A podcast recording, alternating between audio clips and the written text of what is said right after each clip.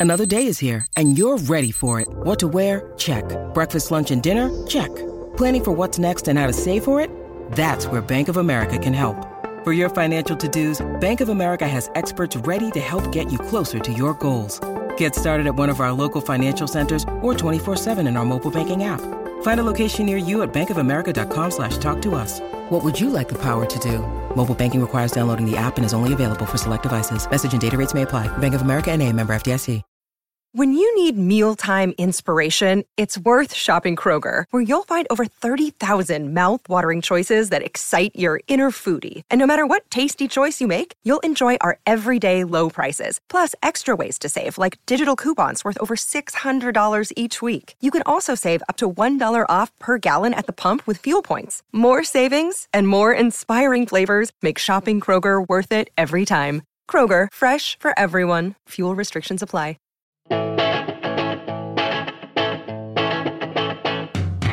Thank you for downloading or streaming this episode of Band Biographies. You can find more episodes at bandbiographies.com. That's B A N N E D biographies.com. If you enjoy it, why not leave a five star review on Apple Podcasts or whatever service you use to listen to your podcasts? Apparently, it helps get the show up the charts so more people can see it, to download it, and then to leave further five star reviews. Another way you can help is by telling as many friends as possible to give it a download. Please do reach out on Twitter at BandBiogs, on Instagram at BandBiographies, search on Facebook for BandBiographies, or by emailing bandbiographies at gmail.com. But most of all, enjoy. Hello, and welcome to this special interview episode of the Band Biographies podcast, proud member of the Pantheon Podcast Network, where, as long as you're a music lover, and if you're not, what are you doing listening to this podcast? You can find a podcast about whatever you're into. Visit pantheonpodcasts.com or at pantheonpods on social media. They've got what you're looking for. I'm Tom Austin Morgan, your host, and on this episode, I'm talking to the bassist of the Boston based garage punk band Nervous Eaters. This interview was made possible thanks to Peter Ferrioli at Pantheon Podcasts and Mike Kubilos at Earshot Media, and I'm incredibly grateful to both of them. This episode largely deals with the new Nervous Eaters single and upcoming album, as well as about Brad's life and career to this point. And boy, has he had a career. So before I roll the interview, let me give you a potted history of the Nervous Eaters. Formed in the mid 70s, the Nervous Eaters would eventually become the house band for the legendary Boston punk rock club The Rat, where they established themselves as a leading punk rock band in the Northeast, playing with a who's who of punk and new wave luminaries, including The Police, The Ramones, The Cars, Patti Smith, Dead Boys, Iggy Pop, The Stranglers, The Go Go's, and many others. The band's original drummer, the late Jeff Wilkinson, let the band rehearse in his family basement. His mother Florence fed the band at these rehearsals. Band leader Steve Cataldo explained, We'd come up from the basement at different times to grab something to eat, and she'd say, Why don't you all come up and sit down and have a meal? You're such a bunch of nervous eaters. So it stuck. It wasn't the coolest name to hit the town, but it seemed like a good idea at the time. We had a good laugh over it and we loved Florence. We are the Nervous Eaters. At their home base, the black walled, sticky floored basement club in Boston's Kenmore Square, The Rat, the Eaters played snarling, self depreciating, lust for life blasts like Shit for Brains, Get Stuffed, Last Chance, Just Head, and I'm a Degenerate. Loretta was their first release on 45 on Rat Records in 1976 and gained local and national college airplay. The buzz built and their popularity grew. The Cars' Ric Ocasek produced a demo tape which got the band signed to Elektra Records. They toured around the world, but the album stalled, going astray from the start with the wrong assigned label producer and a lack of follow through from the record company. The original Eaters dissolved, but came back in the mid 80s with a new lineup. The Reborn Eaters launched a salvo called Hot Steel and Acid in 1986, a far better disc that sounded like the band, on the indie label Ace of Hearts. Producer Rich Hart captured the Eaters' vicious vintage punk sound but it only went as far as a Boston indie record label could take it. The band has been revived a few times over the years with various lineups. The current version, formed in 2018, includes three other Boston rock veterans bassist Brad Hallen, who you're soon to hear all about, drummer David McLean of Willie Alexander's Boom Boom Band, and guitarist and vocalist Adam Sherman of Private Lightning, and of course band leader Steve Cataldo on guitar and vocals.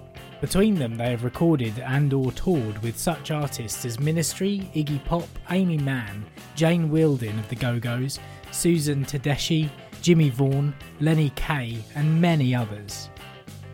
You can find Nervous Eaters at their own website, www.nervouseaters.net, on facebook.com slash nervouseaters, and on Instagram at nervous.eaters.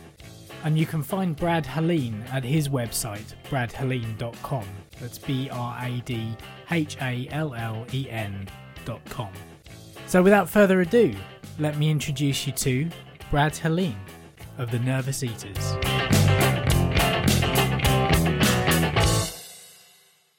Brad Hallen from the Nervous Eaters. Thank you so much for coming on the show. Oh, my pleasure. And obviously, I've just introduced the Nervous Eaters in the intro there. But when did you get the call to join the band? And were you, had you been aware of them previously? Well, yeah. Any, I mean, I, I've been living in Boston since '78, and anybody that was in the local music scene is certainly aware of them because the Nervous Eaters are, with a couple other local bands, are pretty much single-handedly responsible for the template of original rock and roll music and that mm-hmm. at that time period. The Eaters started in like 75 ish. Uh, and along with them, like with the Real Kids, which was is another great rock and roll band out of Boston, they they aren't really punk bands, although they were in that scene and they played loud and they played fast. But the Eaters are uh, Steve Cataldo is a very deep guy. I mean, he he's his influences are, you know, like everything from Chicago blues, all the chess stuff, to James Brown, to Southern soul stuff, Otis Redding, and all that, mm. to all the British invasion stuff, Animals, Kinks, Dave Clark Five, Beatles, Stones, uh, and then you know because we were kids during the '70s, uh, you know the Ramones and the Clash and the Jam and the Buzzcocks and all those great bands that that came along when at that time, or that that influence is in there too. So yeah, there's a lot of influence in there. I've gone back and listened to as much as I can before sitting down and talking to you today. And there's definitely, you can hear that blues and more kind of classic rock and roll influence in there. They're not a kind of straight ahead punk band like the Ramones. Certainly, there were a lot more layers. We do, we do play music like that. That's very fast with a lot of urgency. And but Steve's, it's really about, more about his vocal phrasing and mm. everything. And he's, you know, he He's got to, a bit of a kind of Mick Jagger kind of delivery in some yeah, places, but, you know, which comes from Howlin' Wolf, Muddy Waters, Sonny Boy Williamson, you know, and Sam Cooke and James Brown and all that stuff. You know, that's that's where Jagger got it from. That's where Little Richard. That's where McCartney got his thing from. Lennon. I mean, all those guys. They were all influenced. Your people were all influenced by our people. Yeah. As yeah. the rock and roll thing goes, because we can actually say, even though Americans kind of a hodgepodge of cultures, rock and roll started here, mm. and so did jazz and blues. And you know, it's uh it's a nice, it's a nice thing. So, but getting back to your question, as far as the Eaters go, I, I played with the Eaters in the '80s. Right. And, okay. Yeah, I did a stint with them for two years in the '80s, and I'll just tell you a quick little story. Mm. When the chair opened up, and a friend of mine, who was the guitar player in Willie Alexander and the Boom Boom Band in the '70s, Billy Loosigian, he was playing with the Eaters at that time. He called me and said, "Hey, the bass chair is opening up. Are you interested in auditioning?" And I said, "Yeah." You know, because I was just kind of freelancing at the time. Um, so I talked to Steve, and Steve said, "Well, before you audition for the Eaters, you have to play in my blues band." Okay. so he gave me a cassette tape of all the Chicago stuff, like a couple Sonny Boy tunes, some Wolf, some Muddy, and you know, I went down, and he wanted to make sure that I could hang with that stuff because it's it's such an important thing to him, especially in the rhythm section for the Eaters, mm. that you have a, a sense of swing and that you understand all that. And I wasn't really I mean, I played a lot of blues now with a lot of international artists at this point in my career, but at that time, I, you know, blues for me was like Zeppelin and Peter Green era Fleetwood Mac and early Jeff Beck. So mm-hmm. it was a real introduction to me. And I love telling that story because it just shows how deep Steve is. And the first time I did a gig with Hubert Sumlin, Howlin' Wolf's guitar player, who I played with a few times before he passed away, was with Steve. Right. Okay. During that time. So it was quite a close knit community of musicians there, really. If people are kind of switching in and out of roles and playing in each other's bands. Oh yeah, well you know it's it's Boston geographically is a small town. Actually, mm. really, there's a lot of people here, you know, and it's like I've been living here since '78, so I'm very immersed in the in the local scene, and I can make a living playing bass. You know, just getting calls from various people. Mm. So anyway, yeah. So I did it. I did a stint with the Eaters in the '80s for a couple of years. We, I didn't do any records with them at that time. We did record, and Steve is, you know, because the band's been around for so long, he's kind of like the rock and roll version of Roomful of Blues, like which I also played in for five years. Right. Uh, he's has he has a long list of alumni of people that have been come through his group, you know, and um, and now this time I've been back in the band since uh, 2020. Okay, righto. Right before the world shut down. Yeah. So how how was that to kind of come back in? I assume that you had plans to record and release um, singles and albums back then, but was that all kind of obviously pushed back to this year because of the pandemic? And how did that kind of affect your livelihood if you're a professional bassist? That was horrible. I mean, I lost everything. I mean, I, I I'm still carrying a tremendous amount of credit card debt and stuff now because I mean, I, I, you know, I've been making a living playing bass since 1975. So yeah, it's just what I do. And, you know, even though there was some government subsidy, it wasn't enough. Mm. I had to take my social security early, all sorts of things, wow. you know, just to try to get by. Yeah. So yeah, what happened was I, I, was playing in Duke Robillard's band. I don't know if you're familiar with him, but he's a very well-known blues jazz guitar player from mm. the hmm. states has also toured and recorded with Bob Dylan, Tom Waits, and he's put out 35 records as a leader. And he's the one that started Roomful of Blues in 1968. Mm. So I'd given my notice to him because I'd done 12 years with him and done a lot of records with him. And uh, it was just time to move on. And uh, Steve called me like two days later. We've always stayed in touch. Yeah. I mean, as a songwriter, he's constantly writing because he has to. He's the real deal mm. you know. And he, you know, he would send me songs. Hey, what do you think of this song? Even though I wasn't working with him, you know. And you know, he called me. We didn't talk on the phone that much, maybe a couple times a year, but he called me and said, "Hey, my bass player just left. Do you know anybody that's a good bass player that's looking for a job?" Mm-hmm. And I said, "Well, as a matter of fact, I, I just gave my notes to Duke." And he goes, "Really?" So you know, the next thing I know, we're getting together, and uh, you know, he's playing me his new songs, and and we got together and we did one gig and then that was March 7th of 2020, and then everything just shut yeah. down. You yeah. know, so we rehearsed for a while, and and then because the pandemic was on fire and everybody was nervous about getting sick, and really people didn't really know much about COVID at that time. Mm.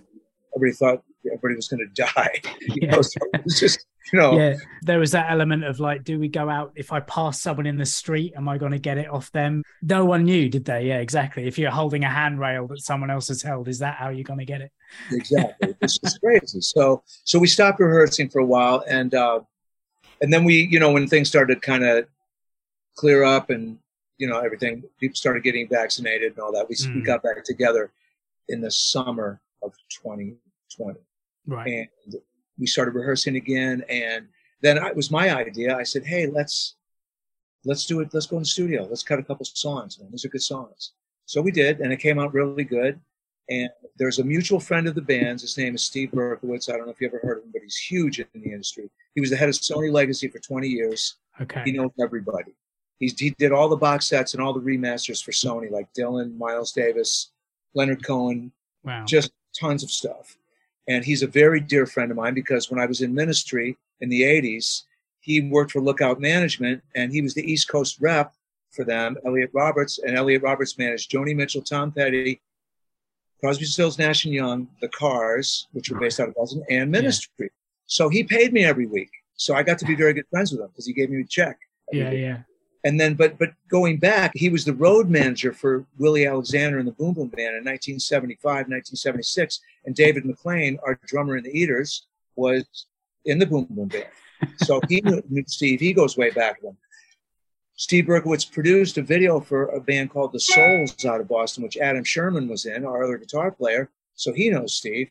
And Steve Cataldo, the leader of the band, singer songwriter, mm. guitar player, goes way back with Berkowitz because Ric Ocasek was responsible for getting the Eaters the deal on Elektra in 1978, 79 something like that. I think the record came out around 1980. But mm. so anyway, we have a long history with him. I'm just giving you a little background. When I was playing with Duke, because Steve is is really uh, he had a moniker called T Blade because he's right. a guitar player, Steve Berkowitz, and yeah. he would come and see Duke a lot when we were down in New York, or if he was visiting his brother in Florida, he'd come see us. So anyway, it was a natural thing for me to give it to him because we're we, we all know him, we're close, we're good friends, and he's very connected, mm. and he hmm. loved it. He said, just send me one song.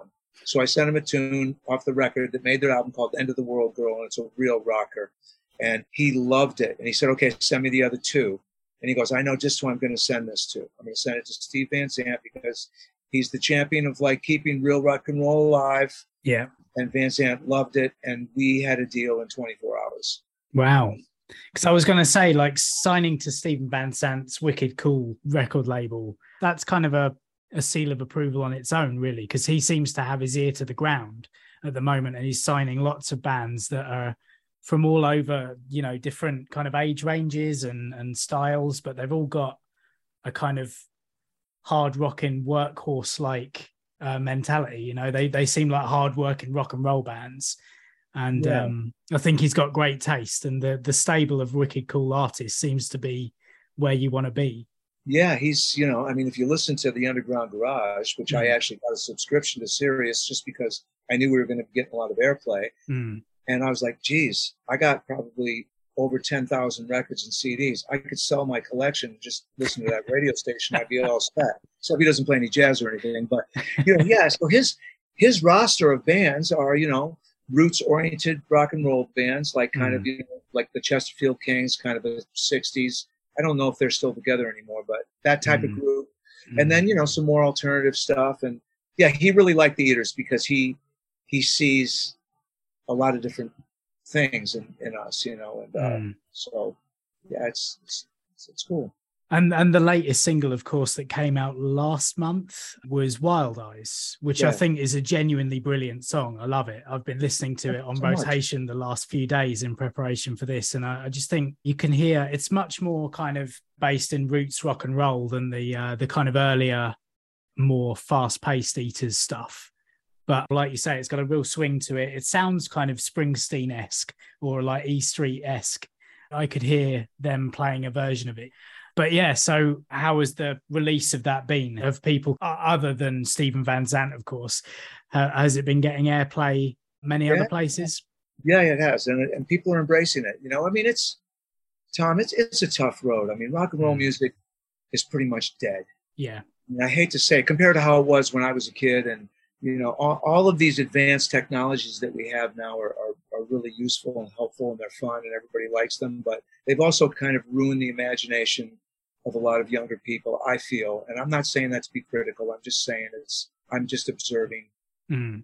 the human condition here. And, but yeah, people, people like the song a lot. And, uh, but it's, you know, it's a real uphill battle mm. breaking, you know, basically a new band. I mean, we're known regionally and somewhat nationally and somewhat over in Europe, you know, on a, on a very cult type of level. But, mm. you know, for us to actually go out and tour, especially because we're all older guys, we're not going to do it unless it, it really makes sense to do it and we can be somewhat comfortable. Yeah, we're not going to get in a van and go sleep on people's couches and stuff. You know what I mean? To, just to do gigs. No, I know. I'm. I joined a kind of legacy band at the end of last year, and they're still very much like all in a van together.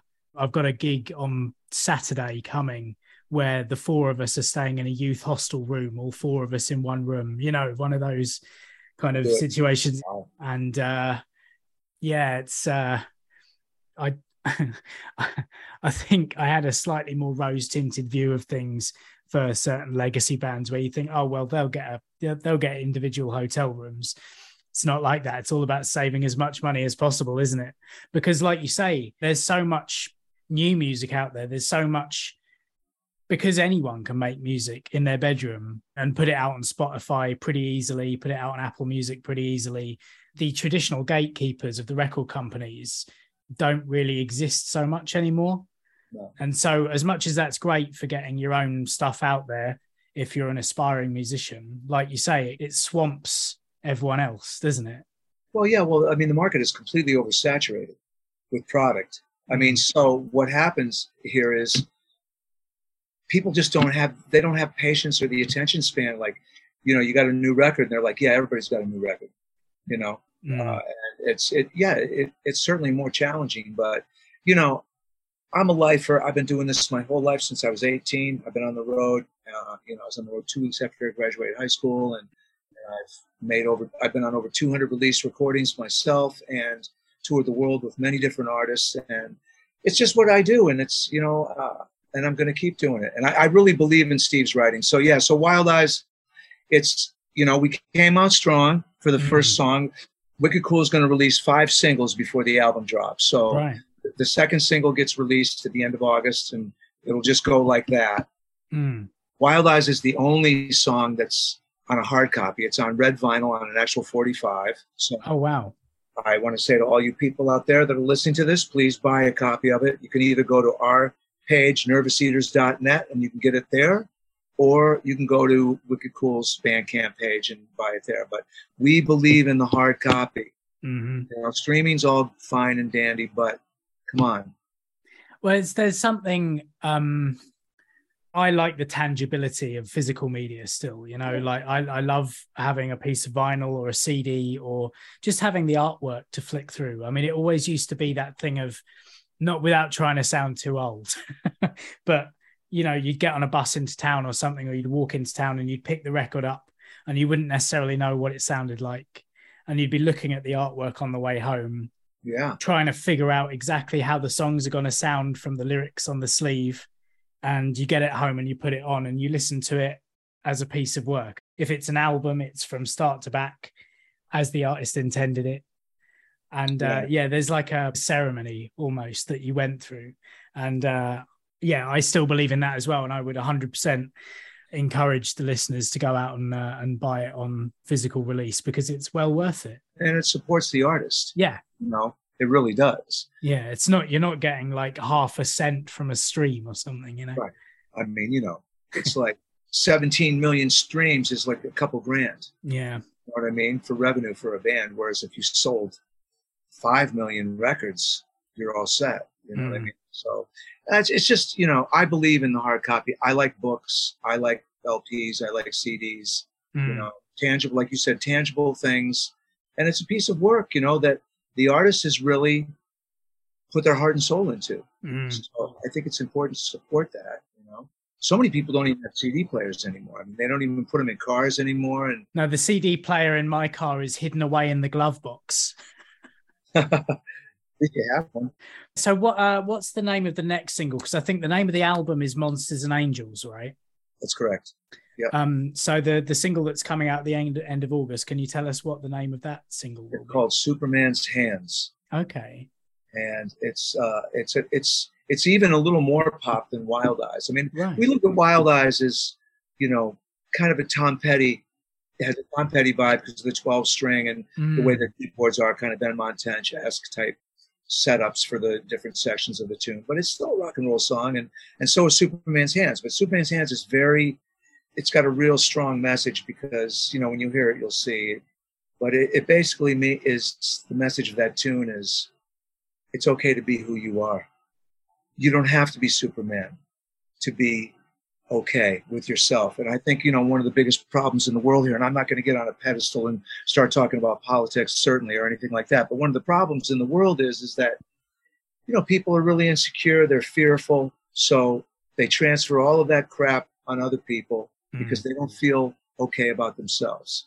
And that's really what it all comes back to. And so this tune is kind of a message like, you know, like in the in the bridge, the lyrics are, um, I don't need a cape to fly. I don't need to shoot lasers from my eyes. I don't need the strength of 10 kryptonic men. And all that stuff means is that it's okay just to be Tom. Yeah, yeah, or yeah. Brad, or whoever we're talking about here. Mm. Just be yourself and be secure in your insecurities. Be perfect in your imperfections. It's okay. Excellent. You are enough. Yeah, exactly. Yeah, yeah. Yeah. I love that. That's brilliant. And I think it certainly speaks to a lot of things, like you say, going on in the world at the moment. But also, I think in the last couple of years, people have realized quite how damaging society can be in certain ways. And again, without getting too political or onto specific ways that the world is run. But, you know, the rat race, for example, is quite damaging in some cases. And it was nice in, in a way to kind of get off that treadmill for a few months at the beginning of 2020 and just look at the way that the seasons changed and how the air was clearer with fewer planes in the sky and listening to the birds and there was something about that that really had a rejuvenating effect on a lot of people i think Yeah. Oh no, it was nice to take a walk and not even see a car. yeah yeah exactly road, you know what I mean? yeah yeah. So, but yeah i think it talks to a lot of a lot of people's experience. So yeah looking forward to hearing that one. Yeah, and um so there's four more singles including superman's hands the rest of the year. So when is uh, the album monsters and angels out? Is that coming up at the end of the year kind of towards december or? Perhaps November. okay brilliant. Well we'll be looking out for that as well and i'll be sure to be sharing them as well. I appreciate it. And i assume like you say there's going to be a mix of styles represented on the album because that's kind of what the nervous eaters is about isn't it it's not about one There, particular there's some there's some real hard rocking tunes on the record, and there's there's still that element from, you know, I mean, I hate to say like punk rock because to mm-hmm. me, punk is an attitude. Yes. That's what it is. It's an attitude of change. You know, that music had to happen at that time because music needed a massive overhaul. Yeah And it, and it really opened a lot of doors for people. But I look at like, I look at Louis Armstrong as punk. I look at Charlie Parker as punk. I look at the Beatles as punk, the mm-hmm. Stones, because they changed music. And it's it's really about an attitude you know so you don't have to like dye your hair green and you know but i like that and i'm glad people did and you know whatever else you want to do to express yourself is it's a beautiful thing you know but the eaters embraced all of that you know and to know that you know you don't have to be safe to be safe. Mm. you can just do it you know and uh, yeah so it's a 10 song record. It's got all different sorts of styles and there's certainly a couple songs that are really rocking. One of them will be the last single which is called end of the world girl which is a straight out and that was the tune that i first sent to steve berkowitz and uh, steve van Zandt heard first and uh, you know they loved it that tune. So that's the last song on the record. Right. Oh that'll be interesting to hear that then because those that's the one that got you the you know onto two the a half minute blitzkrieg of just guitars and screaming. Excellent. Excellent. So there's life in the old dogs yet. That's what i like to Oh. hear. definitely. Um, and talking of which, you've got a couple of gigs lined up for the rest of the year. Are you looking to add more dates to those, or again, is it just whatever makes sense for you guys, really? I mean, what it, you know, you can't oversaturate your our local market, so we can only play around here a little bit. And then, as far as going out of town goes, we can only do it if it's financially feasible. Hmm. You know what I mean? So, what we're doing right now is we're just we're working on trying to get an agent. You know, I mean, it takes a village to break a record, and, and basically, we're a new band to break a new band, like to the the general, the overall general population. Yeah. And so we're working on trying to get an agency that believes in the band as much as we do, and that will like say, hey, call the Foo Fighters management and say, hey, listen, man, you got to put these guys on the opening slot for two months, and if you do that, I'll do this for you. And that's really kind of how it works. You know, people behind the scenes that are kind of doing favors for each other, and if you don't have that these days, it's pretty tough to you know make things work. But yeah, we, we would we would love to. I mean, we want to turn this into a working band. You know, that's that's the whole idea. Mm, mm. And I suppose as well, having those connections from years gone by, you guys could be in a pretty good place to to make that kind of thing work. Hopefully. Well, we hope so. you know. And when when you play live, is there a mix of old and new stuff, or is it predominantly? Oh yeah, yeah. No, we play we play stuff from the Elektra record, like we play Last Chance, we play which actually we re- we re-recorded on the new record Right. because it's such a strong song and it sounds Mm. killer. We play Last Chance, Girl Next Door. We obviously play Loretta, Yeah. uh, and then we play off Hot Steel and Acid. We play Got a Hold on It, No More Idols. Uh, we play. Um, Hello, Pantheon podcast listeners. Christian Swain here to tell you more about my experience with Raycon earbuds. Our family now has three pairs of Raycon earbuds around the house, and my wife just grabbed a pair of the Headphone Pros to replace some headphones from a company that was double the price. And yes, she loves them. Now, if you haven't pulled the trigger on a pair of Raycons, or even if you have, but you're in the market for another pair because they're just that good, well, now is the time to check them out because they just launched their upgraded model of the best selling everyday earbuds.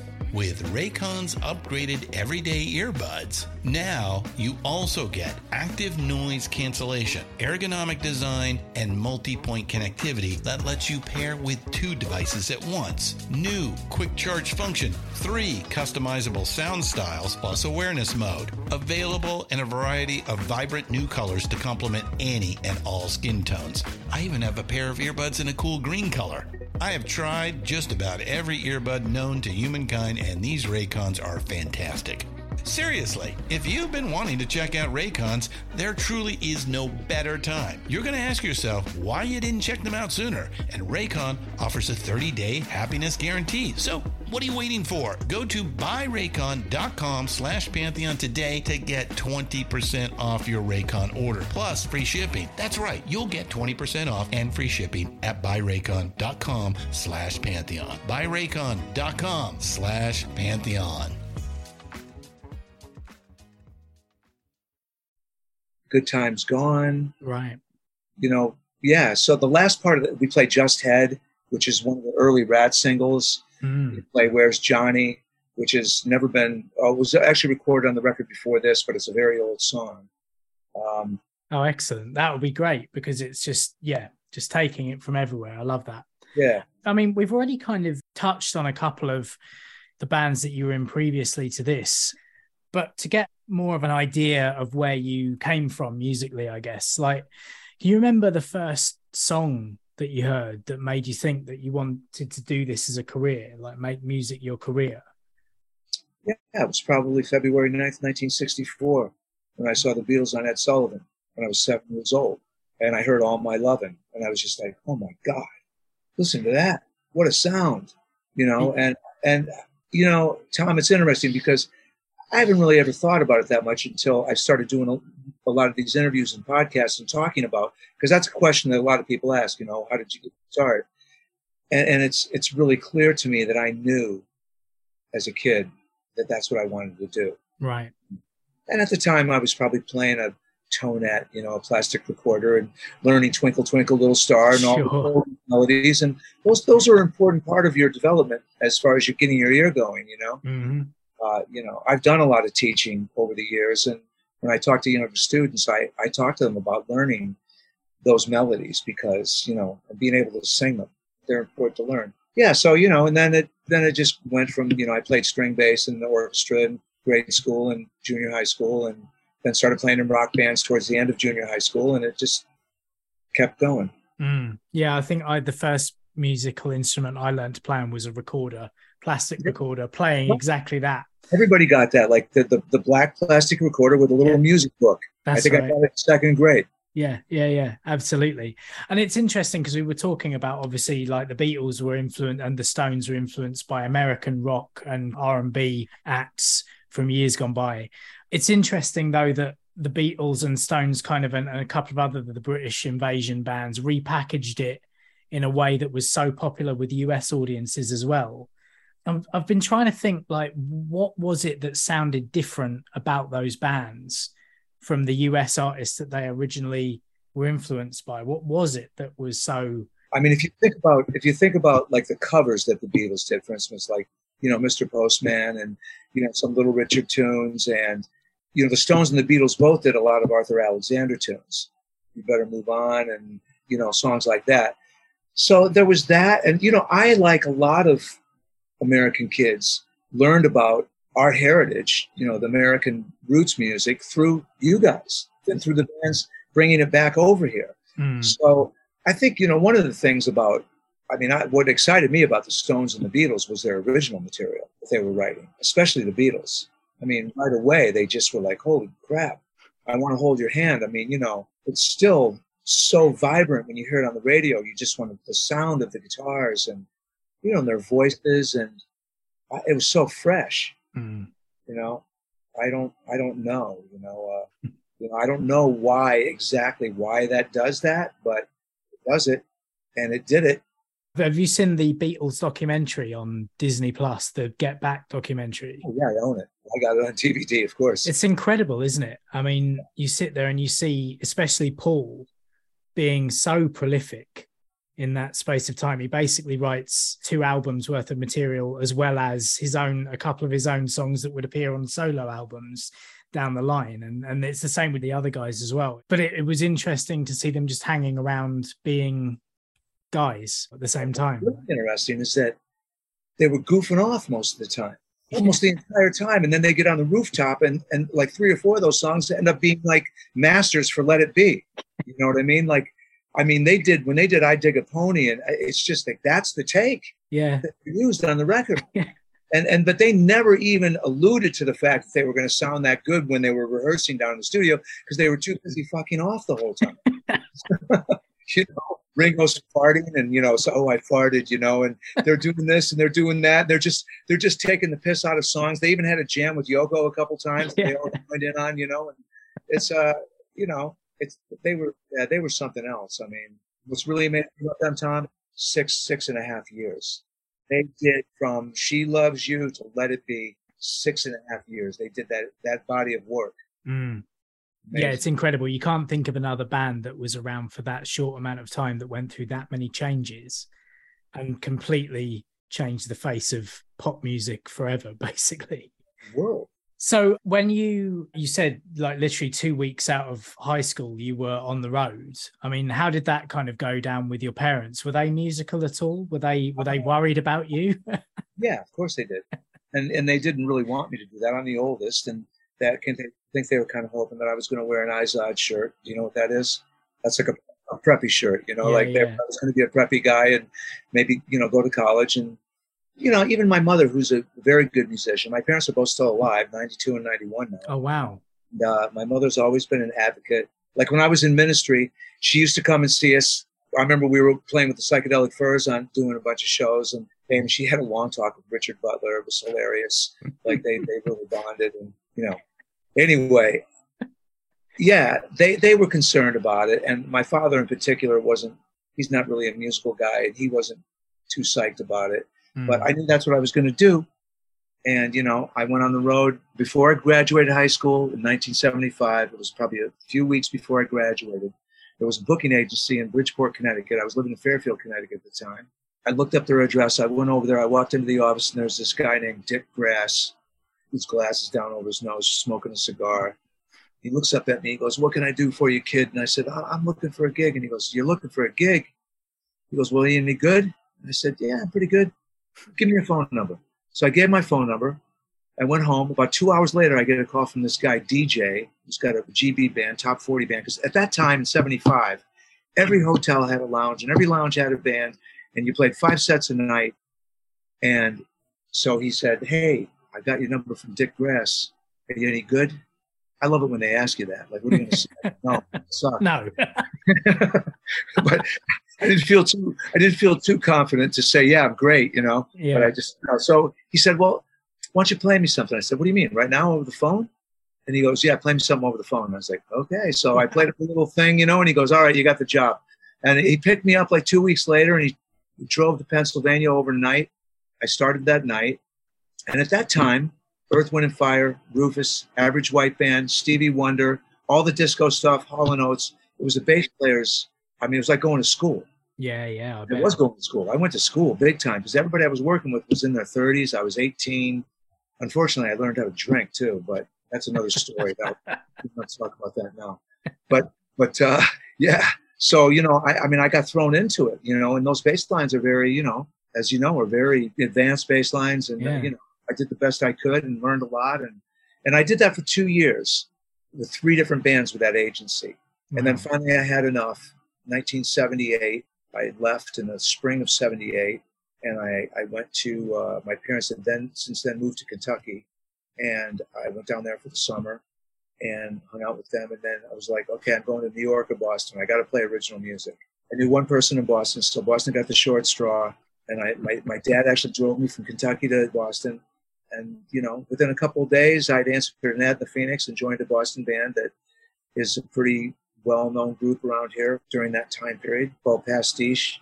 Okay. Um, and Mr. Kurt, who is a very dear friend of mine still, was the singer-songwriter. He had a couple singles out already at that time. And yeah, so, you know, then it just it went from there. And the interesting one that stands out that you mentioned a couple of times was Ministry. I mean, for me, I've always known Ministry as a kind of industrial metal band, but they started out as like a synth pop act, didn't they? when I was in the group. Because Yeah. I'm on the I'm on the With Sympathy album and the Twitch album. That's right. was- so when I joined the band, what happened was, so Pastiche, I was in that band, and then I was in a couple other bands, including this band called Adventure Set. And one night we were playing at this venue down by Fenway Park, where the Red Clouds play, and um, my girlfriend was there with me at the time. And I see these two guys like hitting up on her while I'm playing. I'm getting kind of pissed off. so down the break, I went up and I was like, "How's it going, fellas?" My girlfriend, you know, and they're like, "Oh hell, oh oh, hey, pretty good bass playing up there, man." It was Vince Ely from the Psychedelic Furs and Ian Taylor, Wow. two English guys. You know what I mean? I don't know if you know who Ian is. He was Yeah, where yeah. Thomas Baker's band, and so and they were producing with Sympathy. They were at the Synchro Sound working with doing the record, and they said, "Hey, man, we need a we need a bass player to play on a couple tracks. Can you come down?" I said, "Yeah, sure." So I went down. Long story short, and, and Al dug the way I played, and so I, I he asked me if I wanted to join the band. Mm. I did, and you know, I kept my place in Boston, but also moved to Chicago. And as a result of being at Synchro all the time, I got to be very good friends with Ric and Elliot and Ben Orr and all the guys in the cars. And Ric hired me Mm. to do a number of sessions, including Iggy Pop and some other stuff. And and I ended up playing Elliot's solo record. Uh, so yeah, it was a good run there with those guys. I was with Al and, and the band for about three years. Doing live tours and stuff as well. Yeah. Tour. And like you say, you were on Elliot Easton's solo record, Jane Wiedlin from the Go Go's, Iggy Pop. which, Vince was producing her first record, and that's why I got that call to go out to LA Right. and play on her record. And uh, yeah, ended up recording and touring with Aimee Mann from around Mm. that time. And Susan Tedeschi. yep, Yeah. Because um, the. Tedeschi Trucks Band is something that's come up a number of times for me over the past couple of years. I'd never heard of them until like a few years ago, and now I just think they're brilliant. I didn't actually realize that they had solo stuff as well, so I'm Oh, I'm yeah. going away and having a look at those too. And I was on the road with her. I mean, we played 1,500 to 2,000 seat venues sold out on our own. The, rec- the record that she made for $20,000 by the time I joined the group was already gold, and Right. it ended up selling about 800,000 copies. But I was there when she met Derek, and because I joined the band, the bass player I replaced was Tommy Shannon, who was uh, Stevie Ray Vaughan's bass player. He was Mm. doing the gig before me, and also he played with Johnny Winter too. So I joined in the middle of her when she had just met Derek, and they were on the road with the Allman Brothers. So uh, my first gig was in Phoenix, I believe, but I flew into Austin to watch the last gig that Tommy did because he's a Texas guy. And uh, yeah, so yeah, it was a good that was a good run, you know, and uh, And then it's been, you know, like you say, it's a bit of a who's who. Then it kind of went into the kind of more bluesy area with Duke Robillard, Roomful of Blues, which is multiple Grammy nominated. Yeah. But also there was a band called the Joneses as well that you set up at one point too, which uh Yeah, so that group was Billy Loosigian from. So I remember when I told you when I first joined the Eaters, Loosigian, the guitar player from the Boom Boom Band, mm, the Boom Boom Band, who this guy, I mean, I don't know how familiar you are with your British rock guitar players from the 60s, like Paul Kossoff from Free and Jeff Beck and Jimmy Page and Clapton. yeah, yeah. During that time period, late 60s, he embodies that sound unbelievable. I mean, he's just, he's a Les Paul guy. So him and I left the Eaters the first time I was with Steve, and we started that band, the Joneses, and we got signed fairly quickly to Atlantic. And Ahmet Ertegun signed us personally, and he really loved the band because the singer sounded kind of like Paul Rodgers, and we had this kind of free Badco thing going. The Mhm. Zeppelin thing was kind of prevalent, and uh, yeah, so that we did that, and that was, that was a that was a really fun, good band. Short lived, but uh, yeah, I was going to say it was only around for about what a year, eighteen months, something year, like year that. year, year and a half. Yeah, there was Ahmet's brother passed away, and he went back to Turkey to go in the mourning, and he put this guy in charge, the, this, the second guy at Atlantic, Doug Morris, Mm. and they, him and our manager, did not get along, Right. and uh, he basically just told everybody at Atlantic, okay, the Joneses are done. We're not promoting wow. them anymore. He just, even though we were we were screaming up the charts. I mean, we were getting all these ads on FM stations, and we were doing okay, you know. But he just, It's a relationship game, isn't it? That's the thing. And if you don't if you don't get on with people, Yeah. it can be uh, it can be tricky. so it's such such is the way in, in life, you know, in businesses in general, and you know, Mm. Oh. And that's why you should. I think you should always be nice to people. You should always be accommodating because you never know when you're going to meet them again. same people on the way up as you do on the way down. That's and, the one. You know, kind of like our conversation that we're having about Superman's hands. If you have a decent relationship with yourself, you know, which is a lot of work, to be honest with yourself and to have some spiritual, and I'm not talking religious here, I'm just talking about awareness of Mm. who you are as a person and your defects and your assets and all of the things that, you know, go into the human condition. That stuff, you know, if you have an awareness about that and you're okay with that stuff, you're going to do okay, you know, in relationships with other people, even difficult people that don't have that awareness, you know? Yeah. It's, you know, if we all strove to have that, the world would be such a better place. You're you know. absolutely right. You're on the same page as me at the moment. This has been something that I've been working on the last couple of years as well. And it's uh yeah, it's very much a message that's close to my heart at the moment. So yeah, we're on the same wavelength. So what's your favorite style to play anyway? I mean, what's the thing that when you get home from a, a session in the studio or a tour that you've been out on, what do you play to help you relax or maybe just put on rather than play it? Well, I mean, it, you can see there's a lot of CDs behind me here, but that's just one wall. All these walls here, the walls out in the other room, they're all just covered. I, I probably have 10,000 CDs alone. Brilliant. And then a bunch of vinyl. So, I- mean, and I have a huge collection of various genres. I mean, as a bass player, you know, I, I I'm a I'm a Fender bass guy, even though I have Voxes, Harmonies, Ks, Hofners, Rickenbackers. I, I I have like 46 electric basses or something. They're all, wow. they're all tools that I love, you know, and they do different things. But I'm a I'm a precision guy, and I Mm. have a, a few pre CBS P basses. Yeah. No, James Jamerson to me is the king. He's the man who started it all. Without him, there's nobody. But I, love all the guys that he influenced in the states, like Tommy Cogbill, Jerry Jemmott, Chuck Rainey, Duck Dunn, Ronnie Baker. As far as R&B guys go, but then there's across the pond. There's all your guys like John Paul Jones, who's to me probably the greatest rock bass player of all time. I love Dee Murray from the early Elton John stuff. He's Yeah. amazing, totally amazing. Of course, Paul McCartney. So, you know, what I'm listening to lately, as I, I've been kind of going back to like older music from the era that you know uh, 70s. Like not, Mm. I have old music, but I'm talking about. So I've been listening to like Kate Bush. I've, Right. A lot of Kate Bush I've been listening to, and not because of Stranger Things. I don't even watch that stuff. I know she got a big bump because of that, but no, just I've been listening to her. I've been listening to some Sonic Youth. I've been listening to, you know, but then you know I, I'll pull out you know my favorite music as a, as an electric basis, and what I love is Southern Soul. I love Muscle Shoals. I love Stax. I love Hi Records. My favorite though of all time is American Studios. Tommy Cogbill is my hero. Right. Okay. Yeah, I am. Yeah, yeah. So he's on all the early Aretha Atlantic stuff. Yeah. He's on the Elvis Presley, Memphis stuff, like you know, Suspicious Minds, Kentucky Rain, Ghetto. He's on all the box top stuff. He's just killer.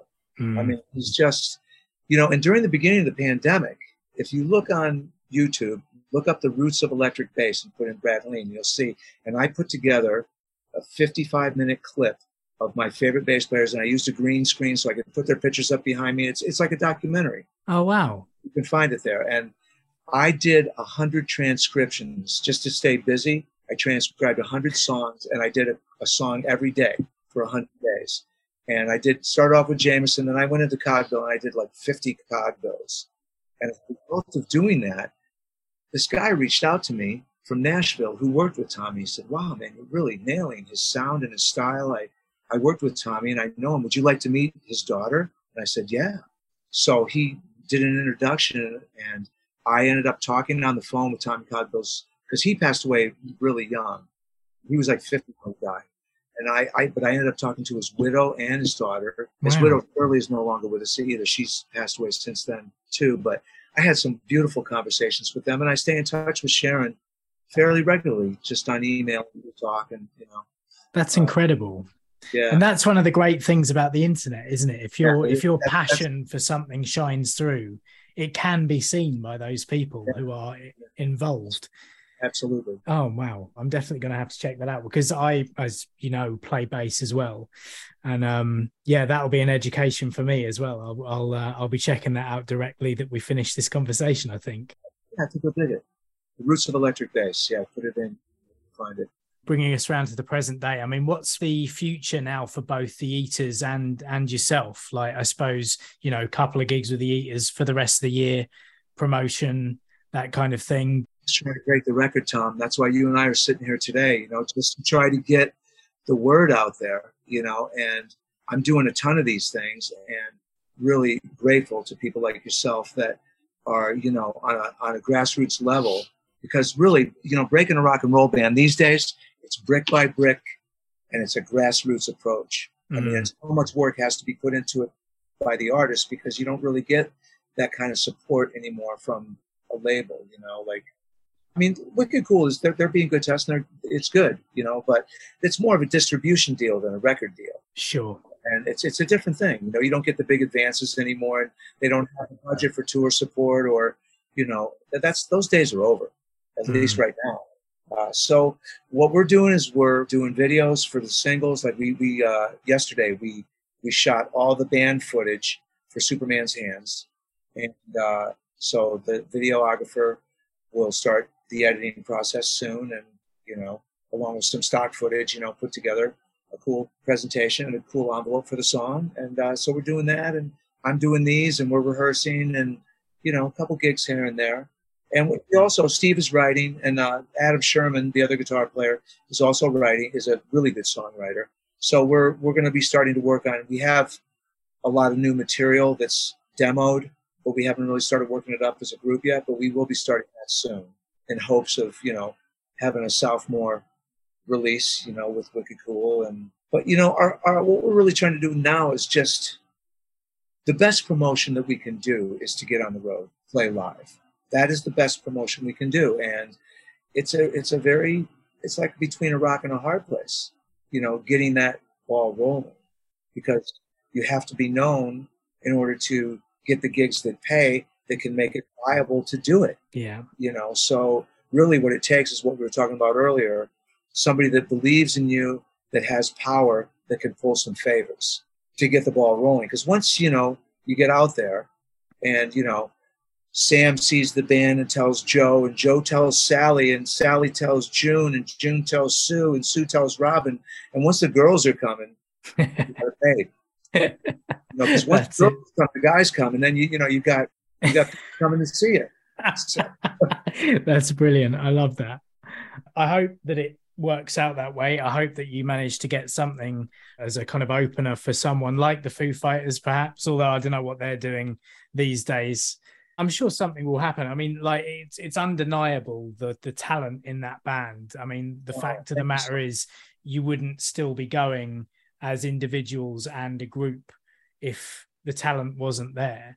And from just the first single, Wild Eyes, the fact that it's released with Loretta on the B side as well, like it kind of shows an evolution in a way, but also like the roots of where the band came from. I think it's like the perfect thing because obviously Loretta is the biggest single, I think, or the most well known, I would Yeah. say. And having that on there, it, it kind of gives you it's a little kind of taster almost of the the new versus the old. Steve Berkowitz calls it the smallest box set known to man. That's so true. That's so true. So, um, But you know what, Tom? We do this for the same reason you do it. One reason, because we love it, and That's because it. and the, and the other reason is because we have to. We have to do it. we have to rock, we have to write, we have to play. It's like it's there's no real explanation for it except such a deep passion and love for it to keep it going and it's like survival to some degree you know? I mean you obviously do this because you love it. Yeah you know you're, absolutely you're musician yourself but you're you're you know you're interested in continuing to carry the message out there. Yeah this is it. I mean like my my kind of journey in the last couple of years has been you know starting this and being able to talk with other musicians from all around the world because zoom is now a thing has been brilliant it's opened my net up to meet people that i wouldn't otherwise have been able to reach and also like i say doing this has also allowed me to join that legacy act that i was talking about they were a punk band from the uk called sham 69 oh really you're playing with Sham 69? yeah yeah yeah oh that is cool man I didn't know. I didn't. I didn't know the group that you were talking about when you were saying legacy group. So, yeah, yeah those guys. I mean, in the day, I mean, they were getting in, in, the Boston area, getting as much airplay on all the college stations as you know, the Jam, the Clash, the Buzzcocks. I mean, they mm. were. Wow, it's lovely to be playing those songs to people who love the music and oh, stuff. Yeah. So, and it's a band as well that I've been listening to since I was small. Punk music is my thing and uh, certainly it's it's it's a strange twist of fate that through this I interviewed one of the guys who's in that band, and then the bassist opportunity came up at the end of last year, and they were like, "Oh, well, do you want to come in and try out? Learn forty songs in four weeks." and uh, we'll try you out. And so, yeah, it's it's been a it's been an interesting couple of years, that's for sure. Good for you, man. But Brad, thank you so much for coming on. It's been an absolute pleasure to talk to you today. And I wish you all the best with the Eaters and any other musical endeavors that you're on. And hopefully, if there's a UK tour or something, you'll have to let me know. Oh, of course, of course. Yeah, let's stay in touch. Yeah. And if people want to find out, obviously, we said about going to the nervouseaters.net or Wicked Cool Bandcamp to buy the single on physical release. But where else can they find Nervous Eaters online if they want to follow you yeah, and get in touch? That, that's that's the place to go is nervouseaters.net because we have everything there. You know, like the usual, you know, tour page, shop for merchandise, you know, and and just news, you know, basically what's happening and all that stuff. So cool. Yeah. Go and buy merch. Support the band. Brilliant. Well, thank you so much, Brad. It's been a pleasure. Oh, Tom, thanks for having me. I really appreciate it. Talk to you soon. All right. Take care. Bye bye now.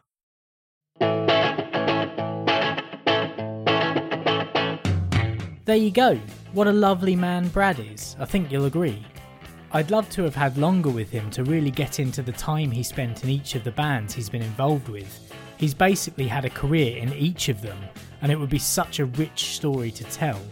Unfortunately, I had an unexpected family thing that ate into our start time, and Brad had an appointment to keep later on that day. But he was still gracious enough to sit and chat with me about basses and seemed really interested in what I was up to, even after I'd stopped recording. We're bass brothers now, and we're definitely going to stay in touch, which is lovely. I hope he'll come back on the show at some point in the future so I can mine some more rich stories from him.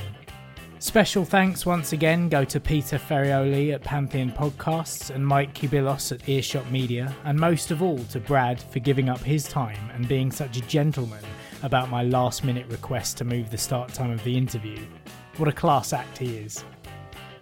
Again, you can find Nervous Eaters at their website, nervouseaters.net, on facebook.com slash nervouseaters, and on Instagram at nervous.eaters and you can find Brad Hallen at his website, bradhallen.com.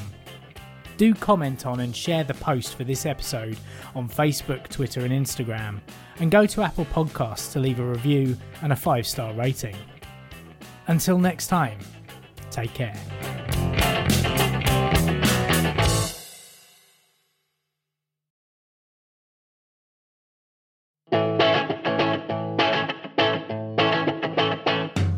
Thank you for listening to this episode of Band Biographies. If you enjoyed it, please don't forget to leave a five star review on Apple Podcasts or whatever service you use to listen to your podcasts. Please do reach out on Twitter at BandBiogs, Instagram at BandBiographies, search on Facebook for Band Biographies, or by emailing bandbiographies at gmail.com. See you next time.